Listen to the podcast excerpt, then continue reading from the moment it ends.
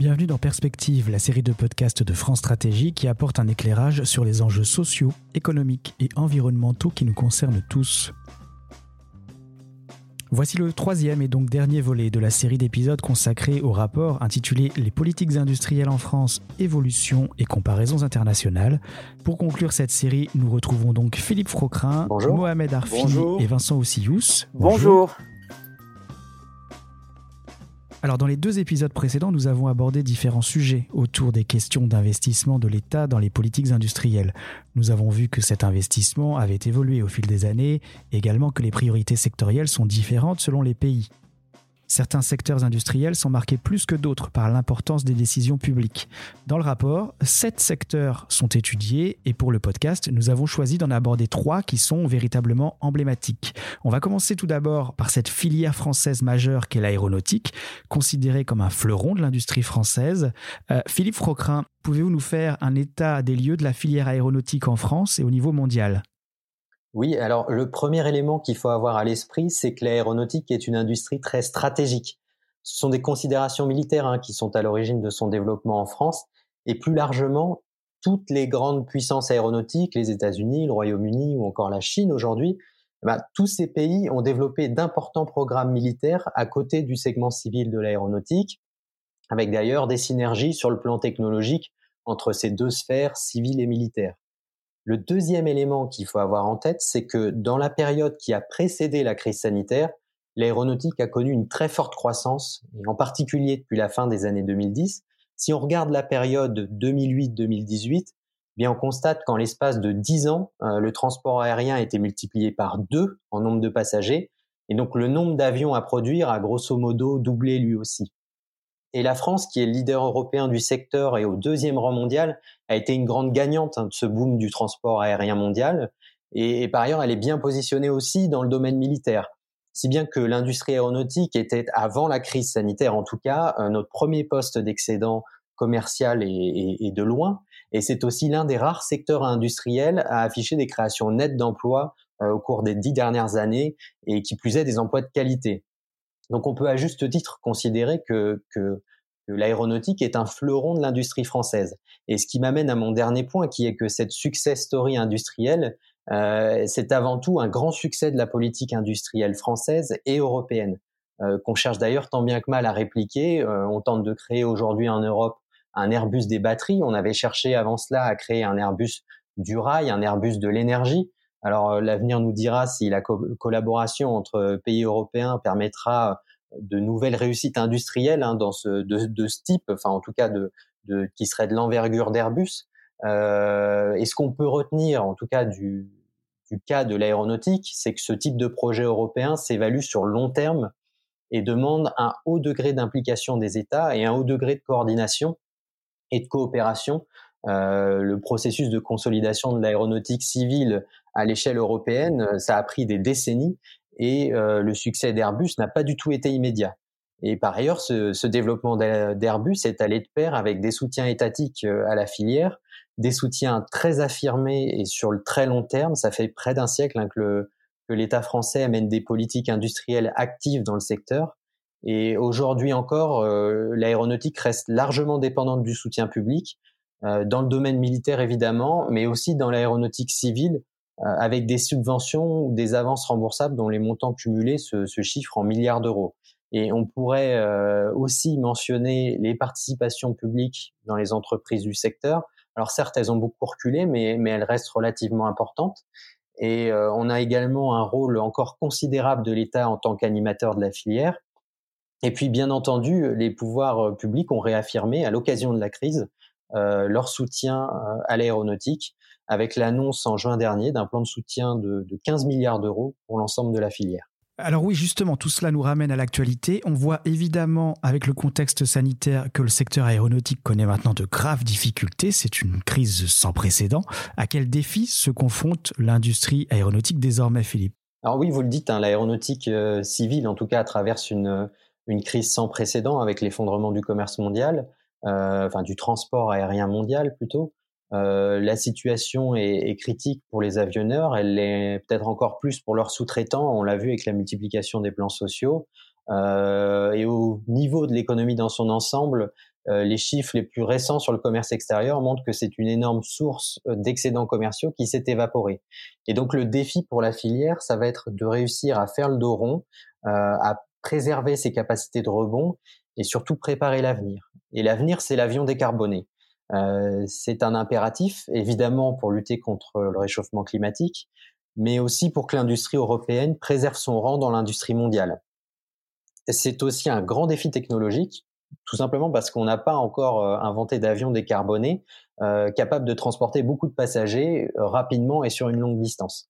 Euh, mais sur ce point, la crise pourrait jouer un rôle d'accélérateur dans la mesure où dans le cadre du plan de relance, euh, notamment, la filière a fixé un calendrier plus ambitieux pour la mise en service de ce futur avion décarboné. Euh, et on a donc euh, en France et au niveau européen cet enjeu euh, de rupture technologique, euh, mais il y a aussi d'autres défis technologiques et plus largement un, un enjeu d'amélioration des performances de la filière dans un contexte évidemment de forte concurrence avec les Américains et leurs champions Boeing, euh, mais aussi de monter en puissance des concurrents chinois, russes ou encore brésiliens. Et cette amélioration des performances de la filière, euh, elle passera notamment par une intégration beaucoup plus forte des technologies de l'industrie du futur. Donc l'industrie du futur, pour le dire très vite, c'est le déploiement d'outils digitaux à tous les stades de la production industrielle. Euh, et bien entendu, ça nécessite des investissements importants et également le développement de compétences. Et c'est là le dernier défi que je mentionnerai. Euh, il faut évidemment préserver les compétences existantes et une certaine attractivité pour les jeunes en ce moment où la filière est, traverse une période difficile. Mais il faudra aussi développer euh, de nouvelles compétences en lien justement avec l'industrie du futur que je mentionnais. La filière devra renforcer ses compétences dans des domaines de pointe comme l'analyse de données, l'intelligence artificielle ou encore l'impression 3D, mais aussi et plus largement permettre à tous ces travailleurs de disposer d'un socle de compétences numériques, compétences qui deviendront réellement incontournables dans les prochaines années. Merci Philippe Frocrin. Merci. Alors si l'on parle de l'aéronautique, il semble incontournable de s'intéresser également au domaine spatial, sujet lui aussi d'actualité avec les exploits des lanceurs de SpaceX ou la mission de Thomas Pesquet à bord de la Station spatiale internationale. Euh, Mohamed Arfi, pouvez-vous d'abord nous présenter ce qu'est le secteur spatial et l'attention qu'on lui porte en France et en Europe? Alors, il est vrai, comme vous venez de le mentionner, vous avez parlé des lanceurs SpaceX et euh, il est vrai qu'à chaque fois qu'on pense au secteur spatial, on pense euh, surtout aux industries de fabrication de lanceurs et aux satellites. Euh, or, en réalité, ces deux segments ne sont que les deux segments dits amont du secteur spatial. Et le secteur spatial, en réalité, est un secteur qui est beaucoup plus large, avec des activités en aval extrêmement importantes. Ces activités, d'ailleurs, se sont beaucoup développées, beaucoup diversifiées, grâce notamment au déploiement du numérique et ses applications euh, euh, issues du spatial. on peut citer par exemple les communications mobiles, notamment par satellite, la météorologie. Aujourd'hui, vous savez, plus de 50% des informations qui sont traitées dans le domaine de la météorologie proviennent des satellites. Il y a la télévision aussi par satellite. Il y a ce que nous utilisons aussi tous les jours euh, dans nos voitures, la navigation euh, et la géolocalisation. Euh, donc, ce sont des, applications extrêmement importantes. on parle aussi plus récemment des applications Internet par satellite. Et au-delà même de ces activités-là que je viens de citer, une offre extrêmement importante aussi s'est développée de produits et de services qui sont euh, notamment des fournisseurs d'appareils et d'équipements euh, destinés au grand public, qui leur permettent notamment d'avoir des connexions euh, Internet par, satellite ou des connexions pour recevoir, par exemple, de, l'image de, la, de la télévision. Mais le secteur spatial, comme l'a rappelé tout à l'heure Philippe, pour l'aéronautique, c'est un secteur aussi extrêmement stratégique, à la fois au sens civil et militaire, parce que il y a une forte synergie entre ces deux domaines. Euh, deux exemples qui sont euh, assez connus. Il y a la politique de dissuasion nucléaire, euh, d'une part, et la question du renseignement d'origine image, notamment, et les télécommunications sécurisées dans le domaine militaire surtout, mais aussi civil. Alors, ces enjeux expliquent pourquoi l'accès souverain à l'espace est un enjeu stratégique et c'est pas pour rien que la liste des pays qui se sont dotés de technologies dans le domaine du spatial s'est élargie. Aujourd'hui, ne serait-ce qu'ils soient producteurs ou utilisateurs, plus de 80 pays aujourd'hui ont un satellite qui est en, orbite. Alors pour construire cette industrie, dans, le cas, dans le cas de la France, eh bien, ça a été construit autour de, et grâce aux soutiens financiers nationaux, parce que l'État est actionnaire de la plupart des grandes entreprises dans ce secteur, mais il y a aussi un soutien, notamment à travers le CNES, notre Centre national d'études spatiales, et la Direction générale de l'armement, comme j'ai rappelé, notamment pour le domaine militaire. Et ce qui est aussi intéressant, c'est que la France a fait partager cette ambition spatiale à l'Europe assez tôt, avec d'ailleurs l'initiative européenne de créer une agence spatiale européenne comme notre centre national d'études spatiales. Alors, tous ces investissements pendant près de 40 ans ont porté leurs fruits. Et la liste est longue. Les succès sont à la fois scientifiques, technologiques, mais aussi commerciaux. Je citerai ici juste quelques exemples emblématiques, dont certains sont très connus du grand public. Si on prend par exemple les succès technologiques, eh bien, le lanceur Ariane est un grand succès, aussi commercial, pas seulement technologique, parce que sa fiabilité a permis à la France, mais aussi à l'Europe, de conquérir plus de la moitié du marché des lanceurs de satellites. Les succès aussi du programme Galileo. Il est, il est peu connu peut-être pour son nom, mais en fait, c'est le système qui permet à la France et l'Europe de se doter d'une autonomie en matière de géolocalisation. En fait, c'est l'équivalent et concurrent aujourd'hui du système GPS américain, par exemple, ou GLONASS russe, ou Baidu chinois.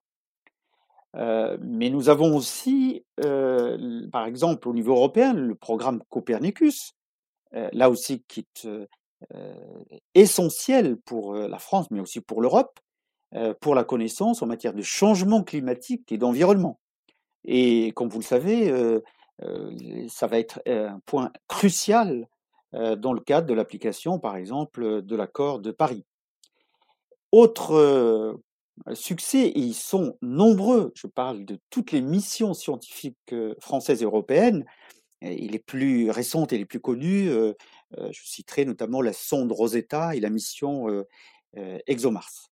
Alors Philippe abordait tout à l'heure les difficultés et les défis auxquels est confronté le secteur aéronautique. Pour le domaine spatial, comment faire face aux nouvelles mutations que vous avez soulignées? Quelle est la situation en France et en Europe aujourd'hui? Alors, la situation devient aujourd'hui un peu tendue pour euh, différentes raisons, parce que euh, ce secteur connaît une profonde évolution. Euh, on peut la caractériser par plusieurs points, mais je n'en citerai ici et je n'en retiendrai en fait que trois qui nous semblent extrêmement importants. Le premier élément d'évolution qui est important, c'est le marché même du spatial, qui est aujourd'hui tiré principalement par l'aval. vous vous rappelez, en introduction, j'avais défini un peu le secteur du spatial, et en fait, quand on prend les estimations qui sont faites par l'OCDE en 2020, eh bien, il, montre que le segment aval, c'est-à-dire au-delà de la partie construction de satellites et de lanceurs, tout ce qui est service notamment, eh bien, cette partie, c'est plus de 90% du marché du spatial. Alors que les industries de fabrication de lanceurs et de satellites, mais aussi les services commerciaux de lancement, ne représentent un peu moins de 10%. Or, la situation aujourd'hui, c'est que la France, mais aussi les pays européens qui, qui, sont présents dans ce secteur, sont très peu présents dans ces segments en fait aval. On est davantage dans la partie amont, c'est-à-dire construction des satellites et au niveau des lanceurs. Or, c'est en aval aussi qu'on va connaître et qu'on connaît déjà. Vous avez cité le lanceur SpaceX, qu'on connaît une forte concurrence. Et ça m'amène d'ailleurs au deuxième point qui est aujourd'hui le secteur connaît de nouveaux concurrents venus du privé. Et ça, c'est un bouleversement. C'est un bouleversement à la fois en matière technologique. Alors, vous avez tous vu ce lanceur réutilisable de SpaceX revenant après un lancement, mais il y a d'autres aussi innovations aussi intéressantes, comme les constellations de satellites ou de nanosatellites avec ce qu'on appelle la miniaturisation. Aujourd'hui, il y a déjà des constellations on voit de développement. Je pense à Starlink, par exemple, de SpaceX, ou OneWeb, par exemple, qui a été racheté récemment par le Royaume-Uni, ou Kuiper de Jeff Bezos, donc d'Amazon.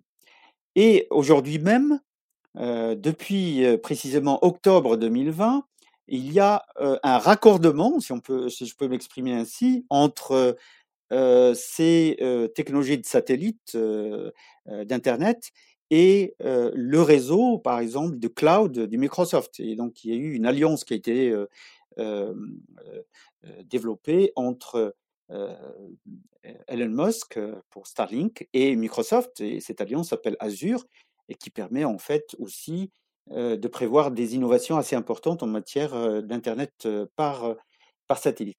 Donc, vous voyez, il y a des, dans ce domaine par l'arrivée de ce que ces acteurs qui viennent du privé, principalement des États-Unis d'ailleurs pour la plupart, ces, ces, acteurs du privé bouleversent à la fois la dimension euh, technologique du, du, secteur, mais aussi bouleversent la question du prix. Euh, parce qu'avec la technologie notamment du lanceur réutilisable des SpaceX, eh bien, les prix ont chuté de façon assez importante, notamment pour le lancement de petits satellites, on, parle de facteurs parfois allant de 3 à 10, hein, la division du prix du coût de lancement. Ça, c'est c'est la réalité aujourd'hui.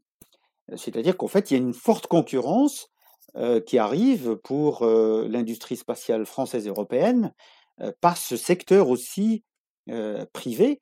Et une des caractéristiques aussi, c'est que comme vous avez cité l'exemple de SpaceX, c'est que ce sont des, des secteurs, des acteurs qui sont à la fois financés par le public, parce que derrière ces financements, en réalité, il y a des commandes publiques, notamment aux États-Unis, mais il y a aussi des financements privés, parce que le fait, par exemple, que Microsoft vienne dans ce secteur pour s'allier notamment avec, avec Starlink de SpaceX pour l'Alliance Azure, montre un intérêt aussi du secteur privé pour l'ensemble des segments de ce secteur. Troisième et dernière évolution qui est aussi essentielle, j'en avais parlé déjà au début, qui est le fait que c'est un secteur extrêmement stratégique à la fois pour des raisons civiles et militaires, fait que plusieurs pays se sont lancés dans le développement de cette industrie au niveau national et la liste des pays émergents qui dispose aujourd'hui de capacités industrielles et technologiques nécessaires, notamment pour un accès à l'espace, s'est élargie de façon assez importante. Et aujourd'hui, l'Inde, par exemple, et la Chine sont devenus des compétiteurs assez sérieux, à la fois pour la France et, pour l'Europe. Et donc, au final, vous voyez, à travers cette évolution assez profonde du secteur du spatial, j'ai cité ici les trois principales raisons, eh bien, ce sont autant de défis qui sont lancés à notre industrie spatiale française, mais aussi européenne. Et pour réussir à l'avenir, il va falloir réussir cette nouvelle, je dirais, étape par se remettre en cause. L'industrie spatiale française et européenne devrait aussi se remettre en cause et innover, à la fois innover et à la fois être compétitive sur ce marché qui est en plein bouleversement. Eh bien, merci Mohamed Arfi. Euh, maintenant, autre secteur industriel incontournable, surtout pendant la crise sanitaire, c'est celui de la santé. Il y a des questions qui ont émergé avec l'actualité, notamment celle de la dépendance sanitaire par rapport à d'autres pays comme la Chine, par exemple, euh, avec la question de la production de paracétamol. Avant de se pencher sur ces questions, Vincent Oussius, euh, pouvez-vous d'abord dresser une présentation générale du secteur et quelle est l'intervention de la puissance publique dans ce secteur? Alors le secteur industrie et technologie de santé représente un, chiffre d'affaires global de plus de 75 milliards d'euros euh, en France, avec euh, euh, près de 340 000 personnes employées de façon directe ou indirecte par le secteur, alors si on ne compte pas les hôpitaux, et 110 000 personnes employées dans les entreprises de production du secteur, ce qui correspond à environ 3% et demi de l'emploi industriel en France. Donc ce secteur comprend à la fois les entreprises du médicament, du dispositif médical et du diagnostic in vitro. Et la France dispose de, leaders mondiaux, notamment avec Sanofi pour le médicament à usage humain, ou Biomérieux pour le diagnostic in vitro, et de nombreuses ETI euh, spécialisées dans le domaine du dispositif médical. Donc si la balance commerciale du secteur des dispositifs médicaux euh, euh, est négative, la France bénéficie euh, d'un large excédent commercial dans le secteur euh, du médicament. Euh, cet excédent est de l'ordre de 6 milliards d'euros avant la crise. L'industrie pharmaceutique donc demeure un poste clé de la compétitivité française, mais la France perd du terrain sur la scène internationale, notamment en raison de l'essor des pays émergents et d'une spécialisation de la France qui est un petit peu moins porteuse, centrée sur les produits matures et de forme traditionnelle, et un peu moins sur les produits récents et de biotechnologie. Donc le secteur est caractérisé par la forte régulation publique, de l'admission au marché, euh, puis au remboursement jusqu'à la fixation des prix, euh, en passant par le contrôle de la production et de l'utilisation des produits. Et la politique industrielle française se caractérise par un très fort soutien à la recherche-développement via le crédit impôt recherche, dont le secteur est le second bénéficiaire. Et alors, même question que pour les secteurs précédents, quels sont les principaux atouts du secteur de la santé, mais aussi ses lacunes? Et puis, quels défis attendent l'industrie de la santé dans les prochaines années, Vincent? Alors, les filières du médicament et des dispositifs médicaux génèrent une contribution euh, importante à la recherche-développement. Elles réalisent près de 20% des dépenses de recherche-développement euh, en France des entreprises industrielles. Euh, le secteur des industries de santé dispose également de réels atouts avec un système éducatif et universitaire dont la spécialisation et l'expertise euh, sont reconnues au niveau euh, international. La grande majorité des emplois industriels est concentrée sur la production de produits matures. La France a du mal à capter la production de nouvelles molécules. Sur 92 nouveaux médicaments homologués en 2017, 6 étaient enregistrés pour des, des sites de production français, contre 19 pour l'Allemagne, 16 pour le Royaume-Uni et 10 pour l'Espagne. Donc un des défis, et l'accompagnement notamment des, des startups dans leur croissance. Il y a une forte création de startups en France, mais l'enjeu est d'arriver à ce qu'elles se développent à l'échelle du continent et à l'échelle mondiale, tout en restant localisées et incorporées en France. Or, beaucoup de nos startups qui rencontrent le succès euh, se font racheter et finissent par s'incorporer aux États-Unis ou alors à être absorbées euh, par des grands concurrents à l'échelle mondiale. Donc bien que tiré par l'exportation euh, qui représente 9 euh, milliards d'euros de chiffre d'affaires, le secteur des dispositifs médicaux reste tributaire d'une balance commerciale qui est fortement négative. En revanche, les produits pharmaceutiques euh, donc se situent au quatrième rang des secteurs industriels en termes d'excédent commercial dégagé par la France. Les exportations françaises de médicaments atteignent 27 milliards d'euros, euh, soit près de la moitié du chiffre d'affaires total du secteur, et euh, quasiment 60, 60% euh, de ces exportations sont à destination de l'Europe. Alors la France est affectée par la tendance internationale à la réorganisation des chaînes de valeur et à l'externalisation de la production au profit de sous-traitants vers les sites de production les plus compétitifs, notamment en Asie. Alors, on sait bien que les trois caractéristiques majeures des chaînes de production, à la fois leur fragmentation, leur euh, concentration de certaines euh, étapes de production et la délocalisation, expliquent la fragilité de ces chaînes de production et la dépendance sanitaire qui euh, peut en découler et qui a été particulièrement mise en évidence lors de la pandémie de la Covid-19. Donc dans un monde où certaines des plus grandes puissances économiques s'éloignent des principes d'un cadre international négocié par la communauté euh, des pays, l'Europe ne peut pas accepter de dépendre de manière croissante des entreprises de ces pays pour une fonction aussi essentielle que la santé. Alors le, Health Data Hub euh, ouvert récemment, euh, qui est un outil potentiellement performant pour l'utilisation des données de santé, euh, demandent qu'on se mette d'accord sur euh, les questions relatives à la protection de la vie privée et à leur maîtrise de, leurs données au niveau européen, euh, de manière donc à, trouver une réponse satisfaisante à ces conclusions. Merci Vincent aussi. Merci. Merci. à tous, Philippe Frocrin, Mohamed Arfi, ainsi que les précédents intervenants d'avoir permis cette série d'épisodes de podcast.